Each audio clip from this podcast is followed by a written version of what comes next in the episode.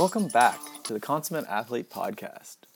This week we have a very interesting guest with several really cool stories to let you find out more about different sports and approaches you can take to the multi-sport or consummate lifestyle that we're promoting on this podcast. We also have some very exciting news. We've moved the show notes, uh, images, Molly's writings about the different episodes we do, the people we interview, to consummateathlete.com. So a standalone web address, much easier to say than some sort of backslashing from one of our websites. You'll still find updates from all our websites and our social stuff, but easy to sort of reference, let your friends know about. Um, share consummateathlete.com. You'll find all the older episodes, the first five we've done, um, and all the future ones. So today we have Josh Whitmore. Um, he is a coach with Carmichael Training Systems. He coaches cyclists, he coaches all sorts of different multi sport athletes. Um, and Josh reached out to us and said he had a couple interesting stories that he thought would fit great with our podcast, and I don't think it disappoints. Uh, from racing um, some of the early boom day mountain biking races as an elite and a junior in the 90s and and sort of what we might call early retirement which i found intriguing is this idea of when do you stop when do you move past racing and you know maybe pursue this more consummate athlete lifestyle so he talks a bit about why he made that decision and when he made that decision um, and moves on to sort of tell us about his his upbringing in a commune, which is you know a little outside of what a lot of us are used to. Um, his progression towards Outward Bound, and again, which fits awesome in this sort of outdoor adventure exposure to lots of different sports, learning new sports. Um, he touches on that a bunch. Uh, he talks about North Carolina, sort of his where he was up, uh, where he was brought up, and uh, yeah, progresses through to coaching and some ideas for coaching with flow state, being an introvert, um, you know, racing a ton, um, how you know how to train for different sports. We're talking about rock climbing, so there is a just jam packed here. Lots of really good stuff, and as always, we anyone who's in a relationship with someone else who's active, Molly and I are always after that. So we touch base on that. He's got some really cool ideas to make it work uh, when you have two people trying to exercise or race, and of course, Molly throws me under the bus. So look for that uh, episode Josh Whitmore, number six on the Consummate Athlete podcast. Hey guys, it's Molly here. I'm here with Josh Whitmore, who is this really awesome coach and sort of mountain man living in North Carolina. Today we chat about a ton of really cool stuff, including him growing up on a commune, which is a fascinating story for me. Um, before we start, I will just point out we're still sort of getting our sea legs at this podcasting thing, so my apologies for any weird audio, and uh, please let us know if there's anything that uh, you know we can improve on. So yeah, enjoy this chat with me and Josh. Uh, let's uh, let's talk about you here. Sure. So, okay, I have to say, like the first thing I desperately want to talk about is this growing up on a commune. Like, tell oh, me yeah. everything. yeah, that's that's a um, a lot of people are interested in that because it's it's different, right? And you know, it's it's kind of out of the ordinary. Um, so the place was in Western North Carolina here, and it was called the Eco Village, and it was, um, I guess, an intentional community and kind of off the grid sort of place that um, was a bunch of old hippies that got together and wanted to do this thing, and uh, several of them had lived on other communes um, that maybe ones that people have heard of, like the Farm or um, you know stuff like that. And so they they started this thing, um, and it was a, a strange combination of um, of kind of ancient.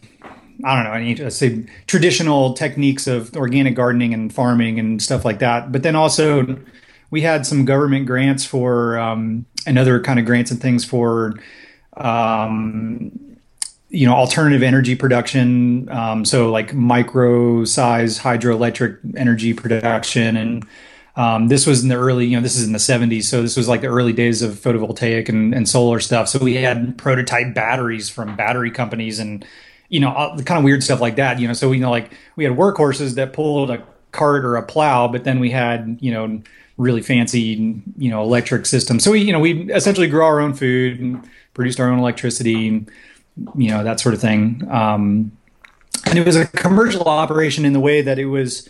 Uh, you know, we made money by um, selling food and animals and whatnot to you know to like at the farmers market or um, that sort of thing. And then also people could uh, take seminars at the at the village. So they uh, you could come there and camp, and you could do like a weekend seminar on how to start an organic gardening garden in your backyard, kind of thing, or um, attend a seminar about um, alternative building techniques like passive solar construction or um, alternative construction materials like straw bale houses and stuff like that. So um, that's how the place kind of made money, I guess.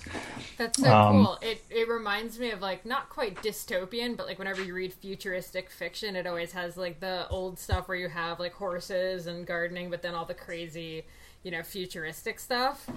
So Oh, for sure. It was very much like that, yeah. That's so cool. Um, um so I mean, that sounds like it was a pretty outdoorsy way to grow up is that sort of what started you on the path toward you know cycling and eventually mountaineering and all that stuff yeah i'd, I'd say so i mean uh, you know I'd, I'd, joke and say that I, I, grew up as a feral child and that you know there was a group of kids you know on the commune that um that we we just sort of roamed around and did our own thing. And you know certainly we had our parents but it was also the the community's responsibility to sort of look after all of us. So you know we had um you know everyone sort of supervised us which meant that no one actually supervised us. So we we just sort of did our own thing. And you know we had all kinds of amazing adventures. This is a big place and we had a lake and we had all this forested land and so you know i don't know we just kind of romped around all that place um, you know and learned about you know learned from our own mistakes and had little little micro adventures on our own um, you know building forts in the woods and following fox trails and I don't know, like catching turtles and just stuff like that, you know. So, um, so I, I think that you know I grew up kind of in the dirt, so I feel like um, that was that certainly lent itself to um, feeling comfortable or feeling like home in in the outdoors, I guess. Yeah, for sure. And I mean the organic the organic gardening, you guys were so ahead of, you know, what's cool now, right? Like 40 years ago and right. super on trend now. so yeah, it, exactly. Did it shape your eating habits?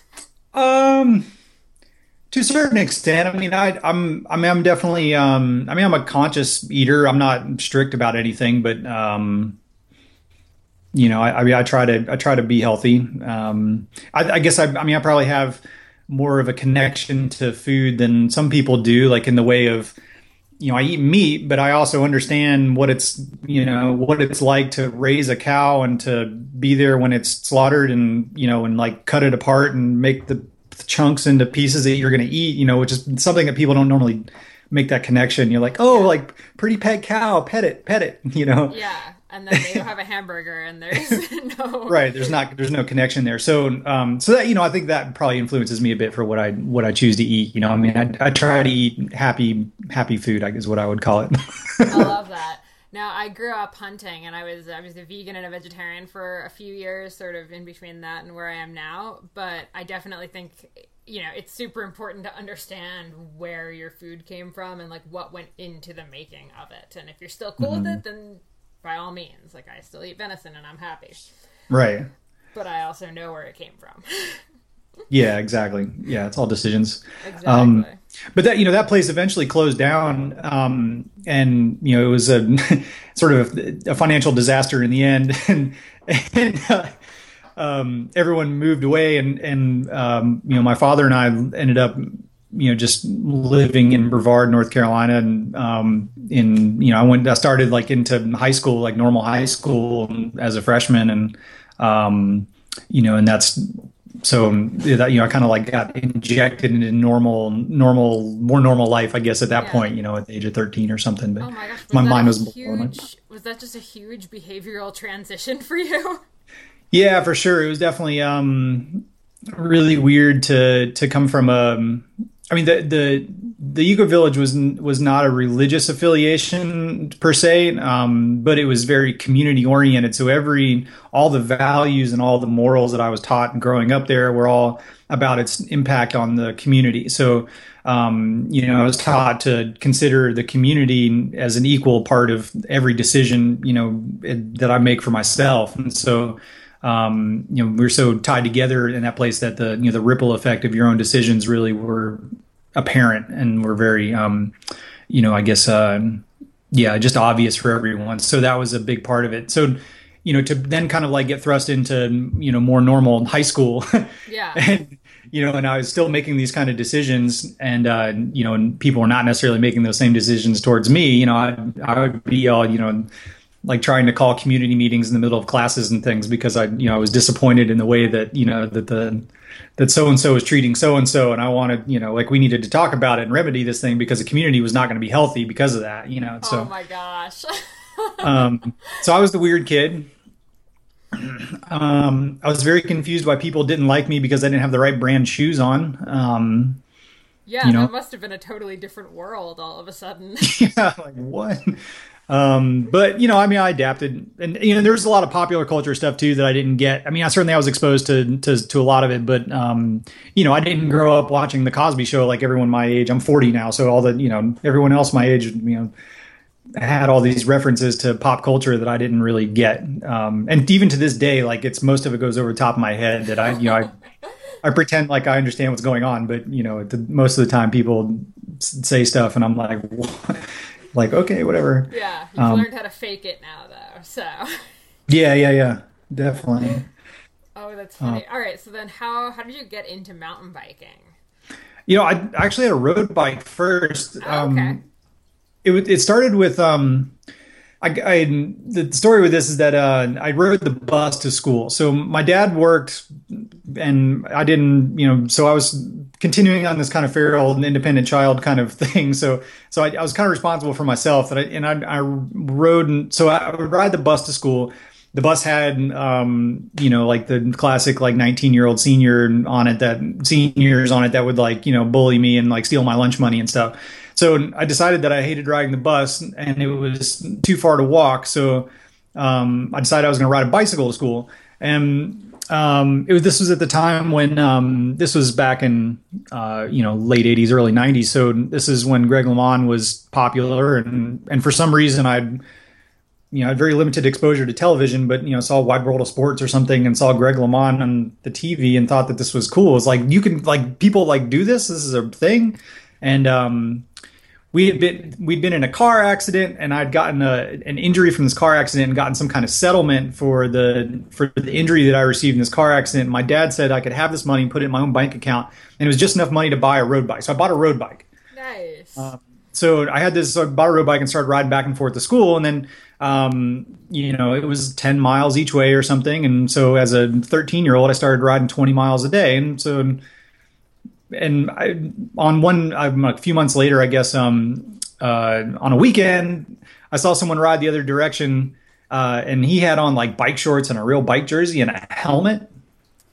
And so this dude was serious, right? Um, so I made a U turn in the road and chased him down, and uh, it was like you know came like riding up behind, like you know, hey, hey, hey, what what are you doing? Like, where are you going? Like, blah blah blah blah. So I latched onto him, and uh, he was a local dude that was like a Cat three racer, and um, and started riding with him a bunch, and um, and then went to a few races with him. He'd take me to some races, and um, I mean, I think he was like 17 or something, so he wasn't that much older than me, but.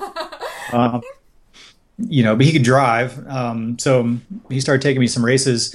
And then um, yeah, then my dad actually bought a mountain bike at some point, and then I anyway one thing led to another, and I decided that I needed a mountain bike because there was good mountain biking nearby. Um, Pisgah National Forest was right there. Yeah. And, um, yeah, that's awesome. So so anyway, so that was kind of how I got into it. Nice. It's so funny that I've actually just started doing this piece for bicycling about um, people that got into cycling while watching the tour on TV, and mm-hmm. everyone has mentioned the Greg LeMond on the Wide World of Sports.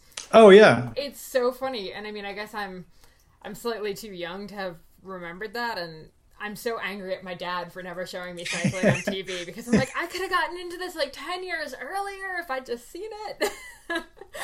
yeah, yeah, it was it was a big deal, you know, especially you know pre-internet era and uh, you know the very limited amount of exposure to um, stuff like that. So yeah. you know, and it wasn't like it was live coverage or anything. You know, it would be like a once a week. You know, I don't know. I, I just thought it was cool. Um, so, and and being sort of an introverted, independent kid, um, you know, a bicycle was my ticket to freedom. Like it was the it was my ticket to the world. Yeah. and exploration and all that sort of stuff. So I latched onto it immediately. It was like a vehicle of you know of ex, you know sort of you know I don't know just yeah just that sort of um, exploration and freedom really I guess. Yeah.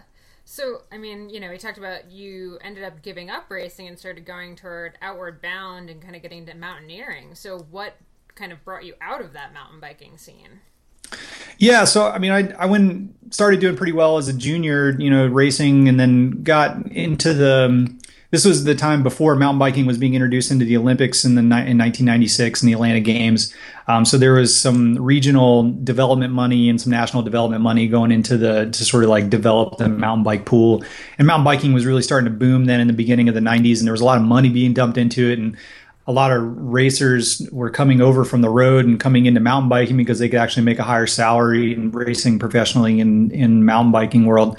Um, and so I started doing well as a junior and so kind of got in that track and um, started you know traveling a bunch to do um, you know the Norba National Championship Series races and and all that kind of stuff and represent the United States in the World Championships and you know all that kind of stuff. Um, and then eventually turned professional and, and raced as a full time professional for several years. And this was in the you know kind of middle to late '90s. And um, you know, eventually discovered that this was at a time in mountain biking when um, a big switch had happened. Where prior to that, in the early '90s or late '80s, you know, Americans were the dominant uh, athletes in the sport, and right. Um, you know we had this big Euro invasion of um, suddenly Americans weren't able to finish higher than 30th or 40th in the World Cup kind of races, and um, this was also unfortunately at the time when you know the sport was really you know mired in in doping stuff. You know, not necessarily you know that it was uh, common for uh, you know the middle of the EPO era. Um, so you know, I for me, you know, I, I, eventually understood that doping was a thing, that it was happening, and that um, I was a you know 20 year old professional athlete and was doing not very well in the professional cycling world, and you know, came to understand that that the top guys were doping. Yeah. You know, I, I never, you know, let it be clear that I never like saw it or I never like watched anybody dope or had any like specific firsthand knowledge of anyone doping, but you know, it's one of those things when you're immersed in it, you just know, you know, like it's kind of common knowledge kind of thing. Right. No one ever offered it to me or no one ever like, you know, suggested that I should do it. But just as pure existence for me, um, you know, I eventually decided that the, the whole scene was, I didn't want, I didn't want to do that. And I didn't want to necessarily try to compete as a clean athlete either um, in the way that the the scene had just changed for me. That my image of what the sport was was different. It was kind of like you know walking into the arena. Um, expecting to have you know like Olympic quality you know Greco Roman wrestling or something, and then realize that it's WWF, and then you know Andre the Giant is there, right? Right. So you know it's sort of like a different shift of like, okay, this is what the scene is like. I don't like that scene. I don't want to be a part of it. Yeah. Uh, so you know, so then I I kind of went on to do other stuff. Um, and you know that, that was a, you know looking back, you know I think um, it would certainly would have been hard. And I, I didn't have the talent, I think, um, to be a really good professional racer. Um, so you know, in one way, this was kind of an out for me to say like to kind of cut my losses before I got in too deep. You know, yeah. really deep, I guess. So. Yeah, and I mean, well, it seems it seems like you made the right decision, you know, given where you are now compared to. I mean, the life of a pro racer is really not super fantastic. Oh, right. Right. Like, yeah, yeah. You know, I mean, even then, you know, I was. I mean, I had a salary. Even, you know, I mean, I got paid. And you know, I mean, well, the most I ever made, I got paid a thousand dollars a month, and my expenses paid. Um, and you know, that was enough that I didn't have to have another job, and uh, you know, so I was that that was like in the heyday of mountain biking when you can make a living doing that as a 20 year old developmental rider. This is before there was U23 category, before there was even semi pro category. It was like I went from junior to professional and straight into it, and you know, it was like I'd go to World Cup races and, and literally like I would finish the race and they'd already be taking down like the the finish banners and the stuff you know like yeah. i have to go like knock on the door the the timing trailer and say like hey i finished can you you know hi can can you um you know that kind of stuff. So um anyway yeah for sure it was uh i think it was a difficult decision but it was also um you know it was the right one for me. Um yeah. and so it worked out all right.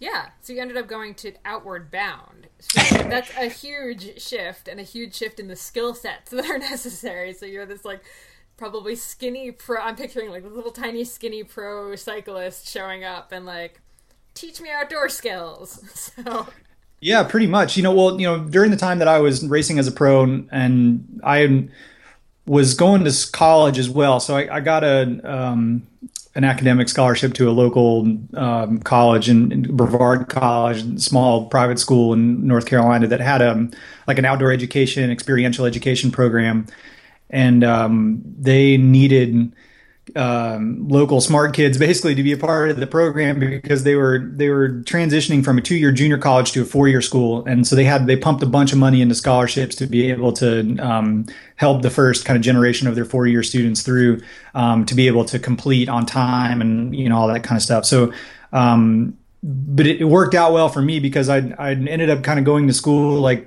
only in the fall semester and then would take the spring semester off and and then only a couple of years did I do or maybe one year I did two semesters back to back.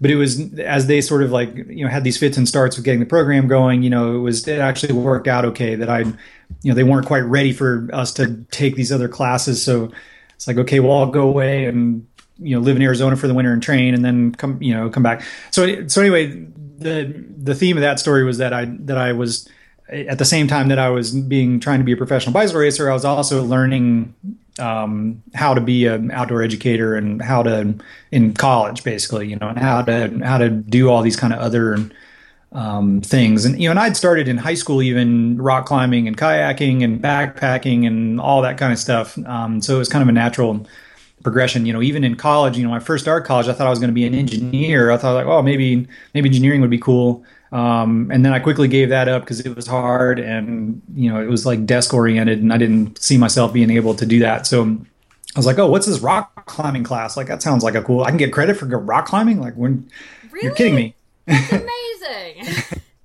and then uh, and then I took this other class called Introduction to Outdoor Education because it was a combination of rock climbing, kayaking, and backpacking and caving. And I was like, oh man, that's cool. I get to get credit for doing all these things in some way, and it's four credits. Oh my god! So then partway through the semester, I was like, wait a minute, you're teaching me how to teach this stuff.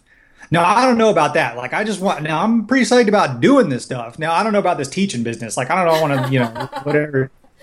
Um, but I, you know, I finished out the class and was like, okay, well, I'm sort of good at that. I can do that. And um, eventually, so one thing led to another, and then I started working at summer camps, and then eventually became an outward bound instructor. So um, that's what I went into. You know, after I quit racing, I was like, okay, well, I'm going to do this. This is, you know, I have a bachelor's degree in experiential education and all this experience. I'm going to be a backpacking instructor and a rock climbing instructor and all this stuff. So, yeah, um, yeah certainly a different skill set for sure. Um, as far as uh, you know, I mean, Outward Bound especially is really you know using the outdoors as a medium for teaching people how to be a good community members and how to be good, you know, how how to discover themselves and be confident in themselves and develop skills and uh, you know and, and, that sort of thing. So, um, you know, in, in some sense, you know, my sense of community from the from before, you know, lend itself well in that environment. That you know, if you're on a small expedition like an Outward Bound course for four weeks you know it's like you really have to instill those sense of community among that group to be able to accomplish the goals of the group. And um, so that was really easy for me to make that transition. Totally. And suddenly you can call community meetings again and it makes sense. Oh yeah. Yeah i was the king of community meetings for sure. Like, stop everything. We need to talk. The, this is the classic Outward Bound instructor like the and, and, I also went on to, to be a NOLS instructor um, and worked a lot for them as well, which you know slightly different philosophy and methodology and and uh, you know so but you know the the classic jokes you know the difference between an Outward Bound course and a NOLS course you know there's sort of like you know how do you tell the difference? There's like two groups of 10 people in the wilderness and you know they're both you know carrying backpacks twice the size of anyone else and you know and they're moving really slowly or they're you know whatever like how do you tell which one's the outward bound course and which one's the NOLS course? And like you know the outward bound course is like sitting in a circle talking about doing something and the NOLS course is like doing something you know it's sort of the, the short version of those of those jokes. So um yeah it's pretty it's pretty funny that way. That's awesome so, I mean, growing up in North Carolina, you know, I think some people think of North Carolina as just like the beach area on the coast, but you guys have a lot of mountains. So, yeah. what about mountains like draws you to them? And I mean, how does living in North Carolina influence how you're climbing? Yeah, for sure. So uh, North Carolina is yeah, it's kind of a diverse state. You know, in the western part of the state, we have the largest mountains in the east. You know, the highest peak, uh, highest point in the east coast is or east of the Mississippi anyway is Mount Mitchell, and six thousand six hundred eighty four feet or something. It's higher than Mount Washington. You know, of course, um, you know, so we have a lot. We have more six thousand foot peaks in North Carolina than you know other states in the east, and um, and a lot of public land, national forest, Pisgah National Forest, and Nantahala National Forest, and a Smoky Mountain National Park is right here, and that's right out my back door here. And um, so, you know, the um, the amount of public land and mountainous land we have in Western North Carolina is fantastic. Um, you know, I think it's it's underrated in a little bit uh, a way that there's. I think those in the know know, but um, you know, like perhaps if you grew up in the Rockies or if you grew up in California or something, you know, you probably haven't heard as much about it. And um, you know, there's fantastic adventures to be had right here. And um, you know, we have you know remote wilderness and we have fantastic rock climbing and we have you know some of the best whitewater in the country um, and there's really good cycling uh, both road and mountain biking and the thing about all of those things is that here in North Carolina is we do them. We can do all that year round. Um, the whitewater paddling, for instance, you can paddle good paddling all year. Um, whereas if you're following the, you know, like in the Rockies or you know California or somewhere that's you know, you know, there's like it's more like spring runoff kind of season. Um, we don't really have snow sports here. It does snow here, and there are ski resorts in Western North Carolina. Um, however, I wouldn't uh, say that the snow sports are any good. Right. Um, you know, occasionally, uh, you know, we'll get enough snow that I'll actually do some ski touring in the backcountry, you know, in North Carolina, which is it's kind of a joke, but uh, it, but you can do it. So I, and it, it, so I guess where all that's taken me is that the the environment is really good for learning a variety of skills, um, and you have a consistency in being able to do those things on a on a year round basis. So, um, you know, whereas you know rock climbing is in a seasonal activity you know you can you can continue to do that kind of year round so um, i think that was helped me to growing up here or spending at least the early part of my career uh, in the outdoor world and you know just getting a lot of practice. Yeah um, absolutely um, and then we moved away and then uh, for a bunch of years and lived in south america and in montana and and then moved moved back actually um, back this direction again. Yeah. So, but I think once you're used to being able to do stuff all year round, like no matter where you are, then you're you don't go into hibernation in the winter like some people yeah. do in the winter. I know growing up in New Jersey, I wasn't an active kid, so I'd play outside when it was nice. But like in the winter, you know, inside watching cartoons. That's it. Right. but maybe if I'd grown up where it wasn't freezing out in the winter, I'd probably have kept playing outside and been more in the yeah. habit of that. Yeah, and then I mean, I certainly, you know, like when we lived in Montana, and you know, during the summer, we did obviously summer activities, and then when it turned winter, you know, we skied and ice climbed and you know all that kind of stuff. So, um, tried to ride bikes sometimes when it wasn't as cold, but you know that kind of thing. So, yeah, just sort of, you know, when in Rome, you know, whatever that saying is, right? You know, yeah. you do whatever's good. So, um, yeah, so that worked out like that. I love that. So you went to Outward Bound, which is super community oriented. Um, what brought you back to deciding you missed competition enough to get back into cycling?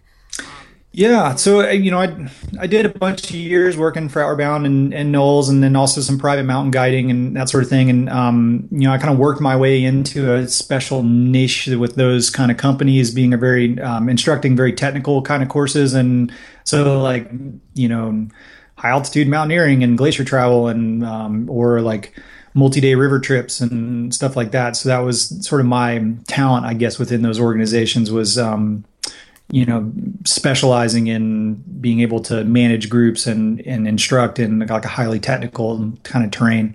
Um, I guess it's maybe that was kind of a tangent, but I guess the, the, the, uh, the, uh, the lifestyle is is fantastic for a while. Um, you know, I was spending 275 nights a year, maybe 300 nights a year in a sleeping bag. Um, so you know that was going from three to five week course, you know, to have five days off, go out on another five week course, and uh, you know the so when you're on course on like a mountaineering expedition in Alaska or in South America or something, um, you know, you're out of touch. Like there's no you know the, the rest of the world around the bubble of the course you're in is non-existent for five weeks and right. Um, so you know you get which is fantastic you can get very absorbed into what you're doing um, and the you know the course that you're teaching and the people that you're with and all that sort of thing um, however it's it's also uh, means that it's really difficult to have you know a girlfriend or be, keep in touch with your family or um, have any sense of community of friends or sense of place. Um, it's very transient and seasonal. So, you know, I was making the transition from working in South America in the winter and North America in the summer, and you would kind of go back and forth, and and um, you know, from Alaska to southern Patagonia, and and um, you know, that was all amazing experiences. But you know, there was certainly a longing for a little bit different lifestyle. Um, you know, uh, I met my wife and married. We got married. She's an, was an Outward Bound and NOLS instructor, and you know, for the first several years that we were married, we were both working courses, and we were literally spend less than three months a year together. Oh, wow. Um, and then the rest of the time, we were, you know, out doing our own stuff. You know, and so. Um, so th- I guess there was a little bit of a pull to want to to try to to um, transition to uh, a more, I guess, home based kind of lifestyle and um, so um, and that so then maybe that means like working administration and those those kind of organizations, and that's what my wife eventually did. Is she's in works in uh, you know as a program administrator for the North Carolina Outward Bound School, and so um, so that's more of a home base office kind of job with some field duties, and then. Um, I went to grad school in Montana and and um, got a master's degree in recreation management, and then went to start working at a university here in North Carolina and uh, running, you know, as the director of their outdoor programs. Um, so that was a very much like a real job, kind of, you know, as That's real job as, yeah, for sure. Um, it turns out that I mean, you know, so I did sort of ten years working for the university, and um, uh, but anyway, that's another story. But back to the the question was like how to get back into cycling. Well, when I got into grad school, um, back into cycling again. Got into grad school, and um, know, I went from you know that my daily existence as you know, my work existence had me outside doing stuff actively all the time, to then being really busy in grad school, and I had a really complicated assistantship that it was really um, time consuming, and so. Um, you know, I was like sitting at a desk all day, staring at a computer, or, or have my nose in a book all day, and so I needed to move my body somehow every day to feel sane and it turned out that cycling again was probably the most accessible to me. Um, I'm not really a, much of a runner, and um, so you know, I mean, I did some running, you know, but but I just had more fun on the bike, so I would just started riding my bike again. And then the, it was actually the collegiate cycling team uh, um, there that kind of got me back into it. I started riding with people, and they'd be like, "Dude, you used to be a professional. Like, you need to race with us." you know, and be like, "I don't know about that. Like, you know, racing. I don't know, whatever." Um, but I started racing with the collegiate team again, and um, you know, and then kind of got the bug again. I was sort of like, oh man, this is cool. And and then as I just sort of transitioned into a more traditional work and home based kind of lifestyle, it was just that was just my way of moving, you know, exercising, I guess. So yeah. Yeah, I mean, I think there's there's sort of two types of people, and there's the people who competition kind of fills this like you know piece that's missing, and it makes them better athletes, and then there are people where competition just like scares the crap out of them and is just like of no interest and it's just stressful. So it seems like you probably fall in the, the first category. Oh yeah. Well, you know, certainly my motivation for doing any of the well, all of these activities in, in general, you know, um, I'm certainly seeking. I, I find a, a, lot of fulfillment out of adventure and exploration, and um, so not knowing, like I have this this like just desire to to figure out like what's around the next corner. You know, if like when I look at a landscape photograph that some you know amazing person has taken of some amazing landscape, you know, it's like, oh wow, that's beautiful, but what's around the side of that mountain? I love you know, that. what does it look like from over there? um, and so that kind of exploration, and then also um, you know, sort of a moving meditation, I guess. So um, you know. Uh, you know, which would be flow state. Um, Yeah. if, if you're into psychology, psychological aspect of it, um, being in the zone.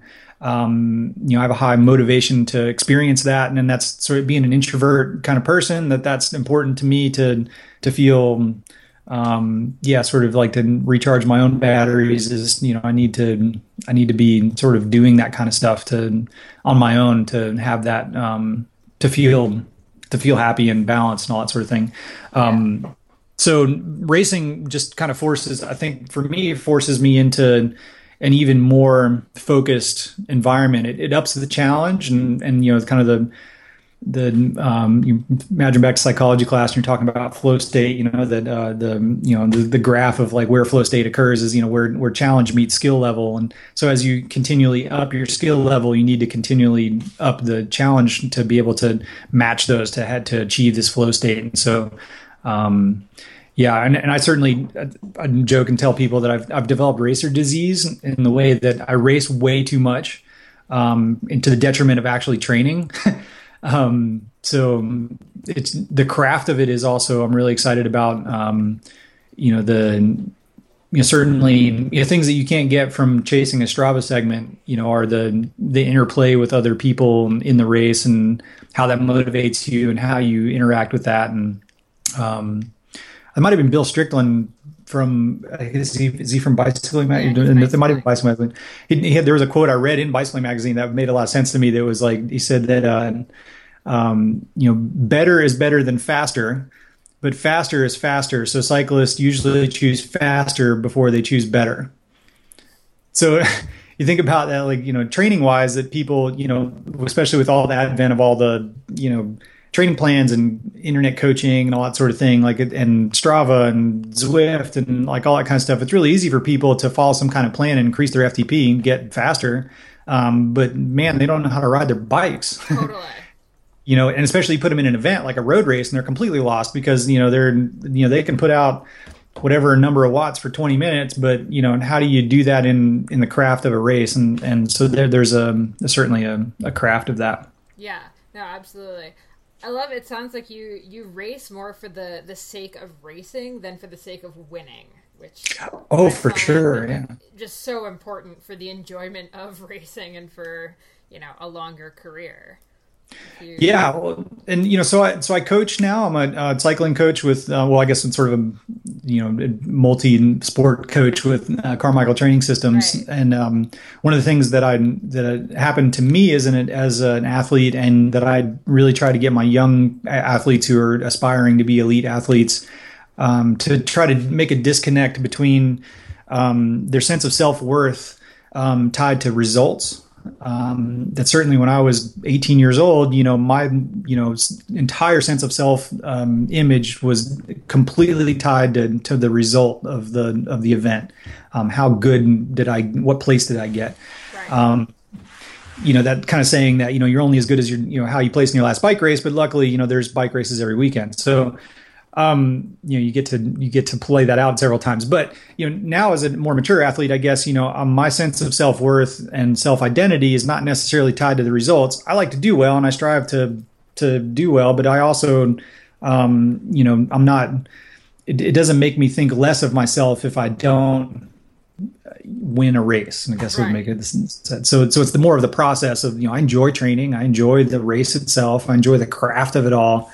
Um, so that's more important to me, and I try to make, get you know the you know the young athletes to think about that a little bit and to you know to focus on that, and it ultimately makes them a more durable athlete if they can if they're not living and dying by the sword, so to speak. You know. Absolutely. Uh, and speaking of your coaching, let's sort of you know shift to that. So, what kind of athlete is your absolute favorite to be coaching? Yeah, you know the the bread and butter of what the the type of athlete that I have with CTS are really like um, you know kind of middle aged professionals that are um, you know professional business people you know maybe they're doctors lawyers dentists kind of thing that that are training to do a century event or maybe they're getting into racing of some sort you know whether it be road mountain or cyclocross or whatever. Um, you know that tends to be the bulk of the of the type of athletes that we have and those are really rewarding to work with um, in the way that they um, it's it's pretty easy for them to see uh, really um, quick improvements um, so just with some really basic structure and some really basic um, fundamentals, you know, they see a lot of improvement quickly, and that's really exciting for me to work with. Obviously, it's like, oh, look, you know, like, yeah. improving, and you're excited about it, and I'm excited about it, and all that sort of thing. Um, you know, I, I, do have some some more elite athletes, and um, I do have uh, some up and coming athletes that are sort of, you know um, you know, like I guess you know some noteworthy type of folks that are that I really like to work with. Um, like for instance, I have a um, are, are actually young females to tell you the truth um, that I've seen over and over again the the impact of something like cycling that has on a on a female, a young female that's sort of like finding her strength or finding her self confidence in the world, sure. and to sort of like develop that power, I guess, through cycling um, is really pretty cool to see. And and um, you know the the some of the the young females that I work with that are in that mode of really discovering themselves and figuring out you know what kind of who they're going to be in life. Um, you know, it's kind of being shaped by their dedication to cycling right now and.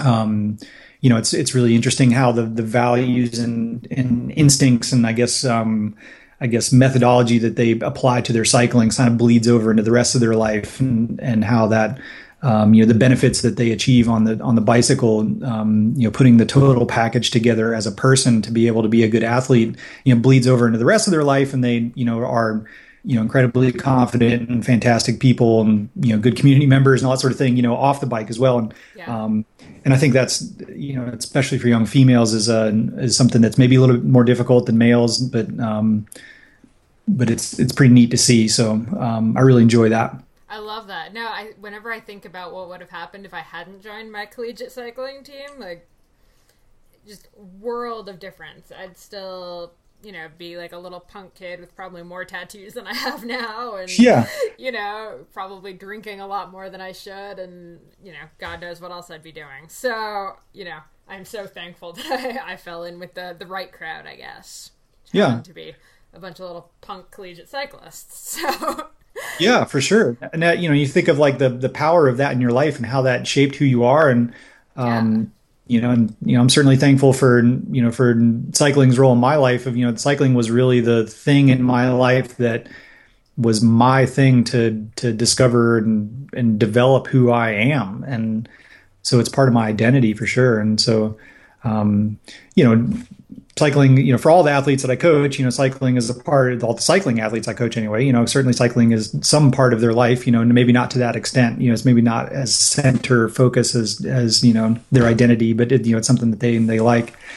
Um, so, you know, I also I coach other athletes as well that are kind of more adventure athletes, I guess, or folks that maybe they have signed up for um, they maybe they're going to do a mountaineering expedition to Denali or to Everest or something, and they know that you know and they're a busy person and are trying to figure out like how do I get ready to do this incredibly difficult thing, and what do I need to do? You know, how do I train for it or you know fit that in around my busy lifestyle? Yeah. Um, I help people with that um, as well. Yeah, which I really actually, yeah, that was one of the things I really loved about you know the stuff you were saying, and I mean I feel like designing those schedules must just be the most challenging and cool thing to do. yeah.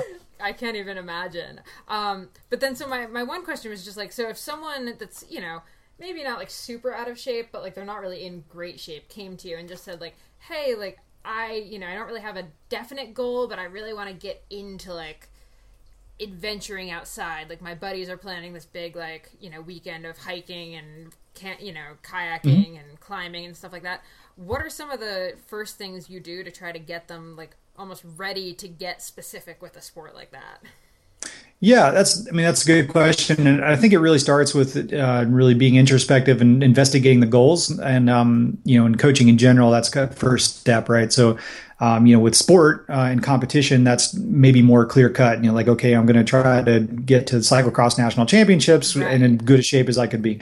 Um, but you know, or maybe there's a, a trip, you know, that you're trying to work up to, like a an expedition or you know a climbing trip, or yeah, or like um, you know, I'm going mountain biking with the buddies in Fruita for a week, and you know, I want I've, that's coming up in six months, and you know, and I'm these guys always kick my butt, and I want to get better to be able to ride with them, and you know, and enjoy it more.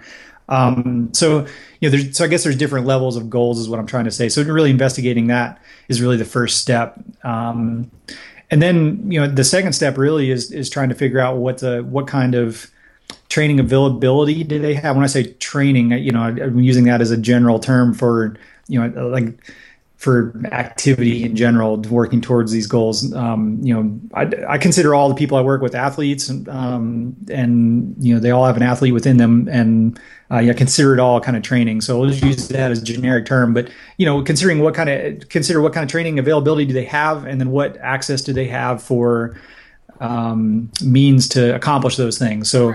Um, you know, do they have, you know, can they go hiking or can they go running or do they can they ride bikes or do they do they live in the city? And you know like just how do you accomplish all those things? And then so taking the that and then matching it with general I guess coaching physiology um, knowledge of how to um, understand what the goals are and what um, physiological demands are going to be necessary to for to have that goal, and then how do you develop a person from point A to point B to increase their ability levels in those in those um, energy systems and all that sort of thing. So Yeah. sort of connect A to B and to C. Yeah, no, absolutely. Um, one of the th- there's a couple things that we always talk. We've been talking about a lot. Like first of all, it's just like um, building, no matter kind of what kind of athlete or what kind of adventure you're going on, having like some kind of aerobic base before you get into like super specifics. Because all the uh, I feel like all the rock climbing technique in the world, or all like the ability to mountain bike and like bunny hop stuff, means nothing if you can't actually like ride or run for like a few minutes. Yeah, exactly. And- And you think, yeah. So the um, So yeah, it's not always like uh, the sexy techniques first. It's the uh, Right. Yeah. So building a foundation of fitness in a lot of different ways is is um is the is really the first step, right? And so um yeah, cardiovascular capacity and um you know and whether so that means you know running and or riding bikes or you know walking up steps or you know some kind of thing that elevates heart rate for long periods of time um to be able to start to build that that cardiovascular capacity is a is def, is often a first step. And even for athletes like that are trying to um you know like maybe a specific rock climbing project is their is their goal you know like i, I want to climb 513 in sport climbing you know that's a very super specific and short duration kind of thing but they need a, a foundation of, of fitness and ability to be able to reach that pinnacle that reach that pointy end of the of the pyramid. Yeah. um, so that's that's important for them to you know to do that kind of um, that kind of work as well. And, and maybe you know maybe for climbing you know you can be as specific as you know you're going to be doing sets of easy bouldering you know like traversing on a bouldering wall or something. You know you do like five and ten minute sets of just kind of monkeying around but it you know it, it elevates your heart rate enough that you have that same kind of physiological response to the exercise and all that sort of stuff so yeah. um, but what's really cool about it is like a multi-sport athlete is that once you achieve a, a high level or, or achieve some level of cardiovascular capacity or this kind of foundation, then you know it's it's sort of like um, um, almost like a Swiss Army knife at that point. That it's really easy to just like whip out a you know a certain tool for a specific application. Um, Totally. You know that you have all of that already built into the to the to your body, um, and that you can um, absorb all these different um, I guess you know activities much more easily. yeah. Um, so that's kind of how it how I think about it. That makes a lot of sense. And actually, so one of the other things I was going to say, and it kind of goes to the Swiss Army knife. So, like, you've got, like, the cardio is, like, the actual, like, knife, the one that you use the most, right? But then I would say, like, from with the people we've been talking to and the activities we've been thinking about, one of, like, I'd say, like, maybe the little saw tool or, like, a screwdriver, one of the kind of important ones is actually grip strength. And I feel like that comes up for so many of the different things we've been talking about. Yeah. Yeah, so you know, again, you know, it's going back to understanding the physiological demands for your goals. You know, if if grip strength is is a critical element of you know of the goal activity that you have, then that's then that's something that um you know that obviously you need to work on.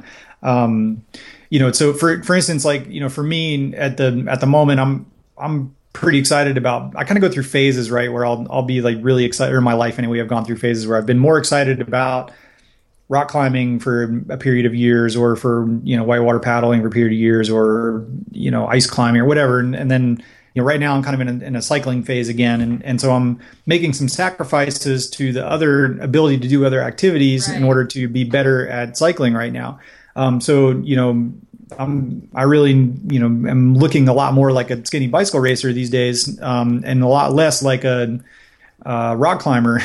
um, so you know, yeah, my ability to climb hard rock is not that great right now. Um, but you know, I can still, since my, I can pull it off in short durations in the way that, um, you know, I, since my cardiovascular capacity in general is is so much higher that you know by the time I arrive at the crux of a multi-pitch climbing route or something, I've expended less energy or maybe the same amount of energy, but it's I've, I've burned less matches, I guess. Yeah. Um, then and so then I have more in reserve, I guess, to be able to tackle this tough section. Yeah. Um, so I can occasionally get away with that, but you know, mostly like these days, it's really easy for me to focus on um, kind of lower body um, centric sort of activities. You know, so things like you know, like most alpine climbing and mountaineering, you know, it's mostly leg driven. You know, it's, it's lower angle stuff. You know, with occasional you know vertical or overhanging thing, but you know, most of the time, you know, you're it's it's an endurance athlete sport. It's moving your body across terrain for long periods of time and with a lot of elevation gain and um, you know so alpine climbing ski mountaineering you know backcountry skiing you know all that kind of stuff is really um, is really a, an endurance athlete kind of sport. Um, yeah. with you know very um, specific injections of of uh, you know skill to for certain sections but um, taken as a whole it's it's definitely a, a longer event. Yeah it's funny that actually ties really well into the question I was going to ask about which skills overlap in you know all of those activities, and yeah, it seems like an endurance kind of thing weaves its way through. Mm-hmm. Um, but it's also interesting, just I mean, what you were saying with like if you're going to be at the pointy end of like being that you know really competitive cyclist, like it's going to come at the cost of like lowering your abilities in you know some of the other sports. So yeah. you can either be really good at one thing and like okay at other stuff, or you can be like kind of decent at everything, like across the board. yeah, exactly. And and I I believe even for the pointy end people that there's there's a certain amount of of just um, functionality that they need to have across the board to to just have that foundation to be able to to make that pointy end work and Absolutely. um so you know even you know and we see you know i see it myself even that um you know like right now i have got something weird going on with my shoulder that it's some kind of muscle imbalance or something that's causing my shoulder not to track correctly and so it's all sore and you know and it's and it's because i'm i'm neglecting some of that um you know like i'm i'm just riding my bike right. you know and occasionally doing some other stuff. And so, you know, it, it doesn't necessarily lead to a well balanced um, situation in, in some things. And so then I'm, you know, I'm old enough now that that's starting to cause problems. Right. Um, and so, you know, there's a certain amount of like, you know, when I'm working with athletes in general, of you know, just creating full body functional strength and ability and balance to be able f- for them to be able to you know participate in their activity without experiencing injury or um, to be able to handle um, you know, just kind of a, a variety of, of um, you know, I guess make them more durable. Really, yeah. is what we're trying to make it. Well, and heck, basic real life. Like I've seen cyclists oh, yeah. run in from like you know a car into a store from the rain, and they get in and they're like bent over, and they're like, "My knees! Oh my god, my yeah, knees are killing me!" And then they can't carry the bags out because the bags are too heavy. And yep. It just shocks me when I'm like, "Oh my god, these are like some of you know the most elite level people," and they have these functional issues that you know in five years are going to be really big problems. So right, and and maybe if you know, I mean, if your job is to be a professional cyclist, sure. let's say, then maybe you know that you can more intentionally make those decisions to to sacrifice, you know, my ability to carry a box across the room.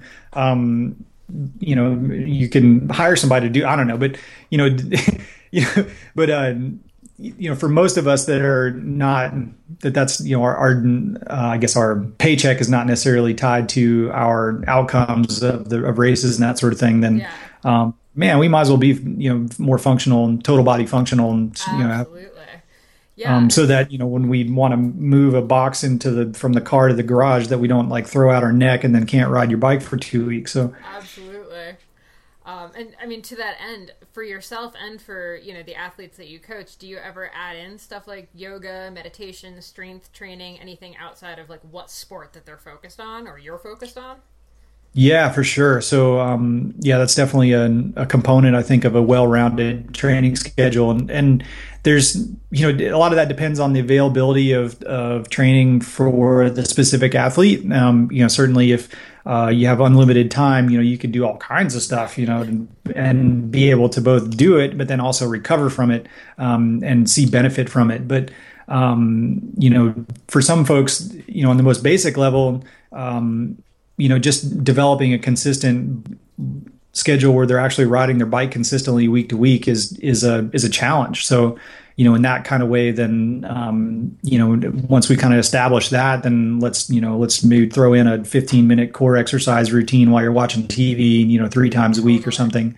Um, but yeah, I think all of those things are uh, um, you know are good components to add in when you can and um, and be very you know more specific um, but yeah, certainly, you know, I, I definitely will specifically uh, prescribe you know strength training stuff, specific strength training stuff for most of the athletes. You know, depending on what availability to you know what they have for training tools and but most of the stuff is just like stuff they can do at home like in front of the television and totally. with an exercise ball and a and a yoga mat so now I find with travel and stuff, like I pretty much have had to figure out like, okay, twenty minutes of like a sitcom or something in front of the TV with just body weight and like figured out how that can work for me.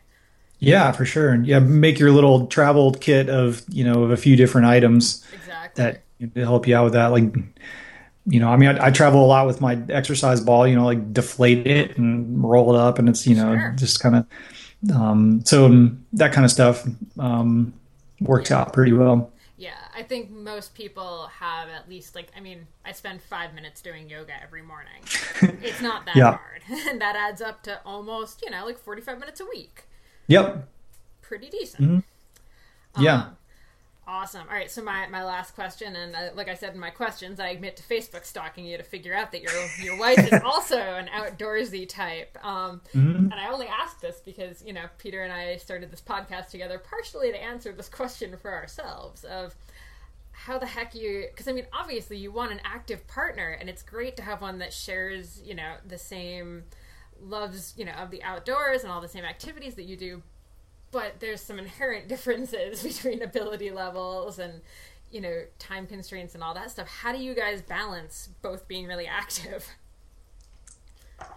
And uh, oh i see. So yeah um it, we found it pretty easy i think um that we uh, yeah, I, I, think it helps that we are both uh, have similar interests and similar um, passions. Um, so, you know, we're able to share those things together quite often. Um, you know, we ride together a good bit, and um, we, you know, train together when we can, and um, you know, it's like we go to bike races together and we both race. And, and so it's like date weekend every weekend to go to bike races, like load up the van and the dogs and we're headed out to wherever to go, you know, that kind of thing. So, um, so that's, that's pretty easy. It comes pretty naturally. I think it would be more difficult if, um, you know, if one of us was not, um, as into, you know, the same thing as the other one. So, you know, like let's say if I were, I don't know if I was more into horses or something, right. then you know, then obviously there'd have to be some some compromising, more compromising give and take. Um, but uh, so that's been pretty easy for us. I think we've we've lived a fairly non-traditional um, couple lifestyle. Like I mentioned, like spending so much time apart in the early part of our marriage, and and we've been married for almost 15 years now. Oh, wow. Um, and you know, we've been able to make it work quite well with that. Um, but it's yeah, I, I, don't I don't know if that helps. It's it's it's just sort of come natural to us. I don't know if I have a whole lot of No, like that's, that's breakthrough great. tips. You know, um, Yeah, it's awesome that you guys are able to go to race weekends and do races at the same time. Um, all right, so my, my absolute last question. Um, you know, thinking back to when you were a junior and you were just focused on cycling to, you know, where you are now, where, you know, you've done other things, you have, you know, these skill sets built up and other stuff, you know, would you say you were, you know, healthier and a better athlete when you were just a cyclist? Or, and I feel like I just like made this the most leading question ever. Or now that you can do all of these sports, but you might not be, you know, quite as competitive at the one. Yeah. Um, oh, sorry, I just dropped something. Um, the uh, uh, yeah, I, I'm I obviously would feel, probably feel more um, you know more healthy overall, you know, doing all these things than I than as just a just a cyclist. Um, you know, I think that it's a it's a conscious decision. I think to like we were saying earlier about pursuing one thing over other, one sport over other things that um, you know that may lead you down a, a road that is an intentional road, but is um, not necessarily as um, wholesome to you as a person or healthy as a person. So, you know, like I, for instance, I feel like being a, a real professional cyclist is detrimental to your health. Like you're achieving a balance of performance over you know an overall i mean certainly being healthy is a is a strong part healthy as in not sick is a Right. is critical for you to be an, a professional athlete but as far as like um, you know a wholesome person that's going to be durable for the rest of their life um, you know that that you're making decisions that are that are based more in the short term than on a long term um, type of thing. So so that that is definitely a conscious decision. Um, you know, but I'd I'd say just since all these different a lot of these different sports, there's a lot of overlap in just ability um, and a lot of overlap in skill sets. Um, I feel like um, you know being a well-rounded athlete in different ways um, is yeah it just helps with being more wholesome in general, uh, more a more complete yeah person and athlete. So Absolutely. Um, we'll put all of your contact info in the show notes, but I think uh, I think that's all we've got. So thank you so much for for chatting today. It was awesome getting to know you. yeah, no, I enjoyed it um, for sure, and yeah, thanks for the opportunity and. We hope you enjoyed this episode six with Josh Whitmore. We thought Josh was a perfect interview for episode six. He brings a lot of the themes from the past episodes, our first five, that you have to check out. Um, as I mentioned in the intro, get over to our new website at consummateathlete.com. Remember, two M's in con or consummate, two M's in consummate. Um, We'll have all the show notes there. You can link to Josh's Twitter there and his websites. Um, find out about his coaching and his adventures. Uh, on Twitter, he is I am Josh Whitmore. That's I A M J O S H W H I T M O R E. And again, you can find that on consummateathlete.com and we'll just link you right through. So get over to Consummate Athlete, follow us there. Um, let us know what you think of the website. Any feedback on the podcast is welcome. And as we get going here, those likes and comments and feedback on iTunes uh, will help us keep going here. Um, so get out there, try something new this week. Um, feel free to tweet at Molly or I and let us know what you're up to.